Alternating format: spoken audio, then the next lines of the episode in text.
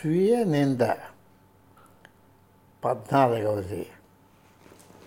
నేను చెడ్డవాడిని నేనేమి చేయలేను అని నిన్ను నీవు నిందించుకోనవసరం లేదు. నిన్ను నీవు నిందించుకుంటూ చాలా సమయం వ్యర్థం చేస్తున్నావు. నిన్ను నీవు నిందించుకోవడానికి నీకెవరు హక్కు ఇచ్చారు? నువ్వు నీకు చెందవే. నీ దేహం పంచభూతములతో తయారు చేయబడినది నీ దేహాన్ని నువ్వు మొదట పునఃసృష్టి చేసుకోలేవు. అందుచేత ఈ దేహం నీది కాదు. నీ ప్రాణశక్తులు నీవు కావు. నీ మనస్సు నీకు చెందదు. నీ ఆత్మే నీది కాదు. ఇది మంచిది ఇది చెడ్డదని చెప్పే హక్కు నీకెవరిచ్చారు ఈ రెండు కూడా సహాయకాలు కావు. ఒకటి అహంకారాన్ని పెంచితే రెండవది సృజనాత్మకను కృంగింపచేస్తుంది. నిన్ను నీవు నిందించుకోకు. నీకు అటువంటి హక్కు లేదు.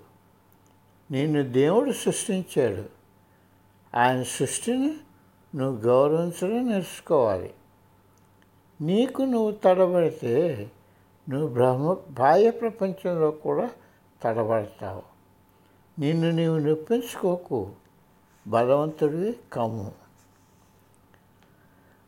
ఆత్మన్యూనతాభావం అన్న అలవాటును నువ్వెందుకు గ్రహిస్తున్నావు?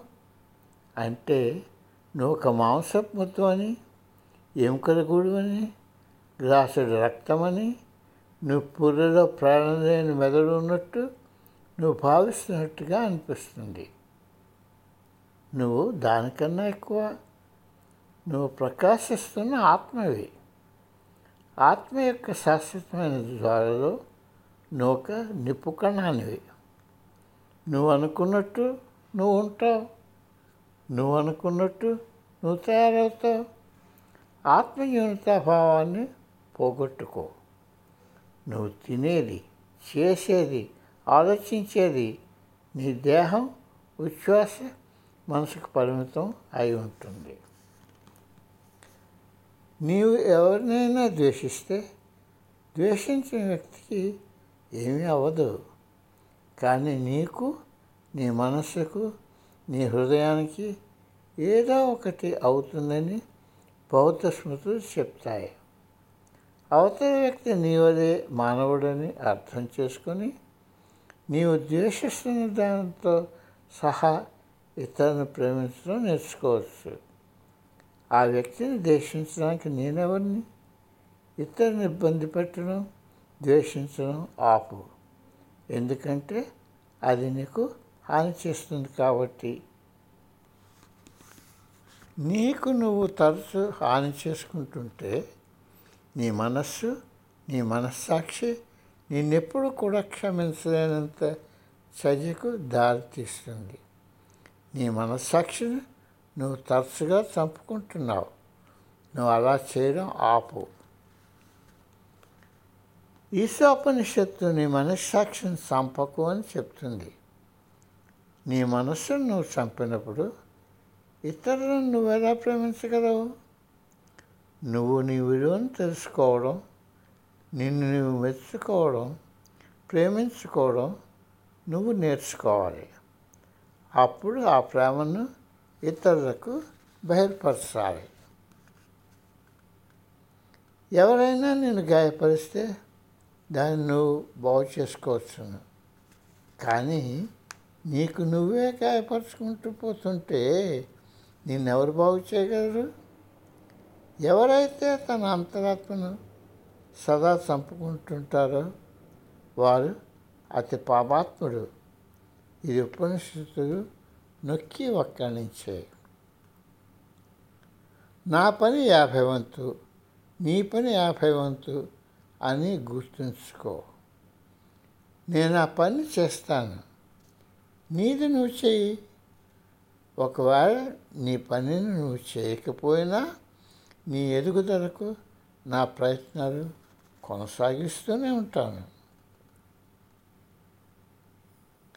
అతను పరిపూర్ణుడు కాదు. కనుక మానవుడు చాలా తప్పులు చేస్తుంటాడు. నువ్వు ధ్యానంలో కూర్చున్నప్పుడు నీతో నువ్వు కొంత సంభాషించుకోవాలి. నేను ఈరోజు చేసిన దానిలో ఏది తప్పు? నేను మాట్లాడిన దానిలో ఏది బాధ ఏది హాని కలిగించేది? ఈ విధంగా మన ఆలోచనలు ఊహలు చర్యలు వాక్కు యొక్క జాడాలను గుర్తుంచుకోవడాన్ని హోమ్స్కీపింగ్ అంటారు. మానవుడు ఒక బహుళాంతస్తుల భవనం. ఈ భవనంలో జీవితం యొక్క అనేక సూక్ష్మమైన తీక్షణమైన శక్తులు ఉన్నాయి ఇంత అందమైన భవన నిర్వహణకు ఒక మూల ప్రారణదైన తిండి లైంగిక వాంఛలు నిద్ర స్వీసరక్షణ చేసే కాక భవన అన్నంతస్తును నువ్వు తనిఖీ చేసుకోవాలి. అవివేకులు మార్పు సావు క్షీణత పొందే విషయాల్లో మునిగిపోతారు. వారికి ఈ జీవితం అనే శోత అంతర్పాకంలో అసలు కార్యకర్తలైన జీవిత సూక్ష్మ శక్తుల గురించి గురించి జాగరూకత లేదు. దేహం ఓ పనిముట్టు మాత్రమే. దానికన్నా సూక్ష్మమైనది ఊపిరి. అంతకన్నా సూక్ష్మమైనది మనస్సు. కర్మలు కర్మలు మాత్రమే. నిన్ను నీవు కర్మతో జతపరచుకోకు. నువ్వు నీకు ఒక నిర్దిష్ట జీవితాను అలవర్చుకోవడం నేర్చుకోవాలి. తప్పులు చేస్తున్నావన్న భావన నుండి విముక్తుడు అవ్వాలి. నువ్వు నీతో సంభాషించుకొని నువ్వు ఒక తప్పు చేసుకున్నట్లు గుర్తిస్తే తిరిగి దాన్ని చేయకు. చేసిన తప్పుల గురించి ఆలోచిస్తూ నీలో నువ్వే తప్పులు చేస్తున్నావన్న అపరాహిత భావాన్ని ఎందుకు కలుగు చేసుకోవాలి. ఎప్పుడైతే చర్యలు పదానికి హానికరములని లేక అడ్డంకులని గుర్తించి వాటిని పునరావృతం చేయో అప్పుడు నువ్వు స్వేచ్ఛను పొందుతావు. నీకే నువ్వు నిబంధనలు పెట్టుకోవడంతో కానీ లేక సంఘం నీ కొరకు నిబంధనలు పెట్టడం వల్ల కానీ నీలో అపరాహిత భావన ఏర్పడుతుంది. నువ్వు జీవిత నిర్ధారణ నిబంధనలు పాటిస్తే అపరాహిత భావన నీకు కరగవలసిన అవసరం లేదు. నీకు నువ్వే న్యాయనిర్ణయతో కానీ చేయకూడని వాటితో సతమతమైపోకు నిషేధింపబడిన వాటి గురించి ఆలోచన జీవిత పరమావధి కాదు. నీవు జీవితం ప్రశాంతంగా ఉంచుకుంటున్న కొద్దీ అది మరింత పరిశుద్ధత పొంది నీ జీవిత వైఖరే మారిపోతుంది. నీ పెరుగుదలకు నీ సామర్థ్యాలను వెలికి తీయుటకు వాటిని సాధించుటకు స్వీయ మార్పులు ఇది ఒక ప్రక్రియ. ఎవరైతే తమ మనస్సును దాని వివిధ దశలను సంపూర్ణంగా తెలుసుకుంటారో వారు జీవితానందాన్ని పొంది అనుభవిస్తారు. జీవితాన్ని ప్రశంసించాలి. దాన్ని నిందించే హక్కు ఎవరికి లేదు. ఏది మంచిది ఏది సరైనది మన ఆలోచన బట్టి ఉంటుంది.